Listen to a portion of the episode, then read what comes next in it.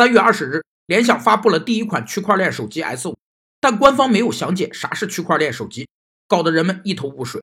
不禁让人觉得联想在强行蹭热点。噱头营销是指制造能吸引消费者注意的各种名头，以提高营销利润的营销方式。噱头营销能在短时间内制造一些营销效果，但要有始有终，否则就会适得其反，引发消费者的反感。噱头营销能受商家们青睐，有三个原因：一是容易引起消费者注意，引发人们的转发和讨论，成为热点话题；二是出位的营销方式可降低营销成本，同时可赚取消费者更多的注意；三是恰当的运用噱头营销。能起到强化品牌形象的作用。采用噱头营销也要注意两个问题：一是避免活动泛滥，导致消费者审美疲劳；二是避免虎头蛇尾，导致最终实质价值不高。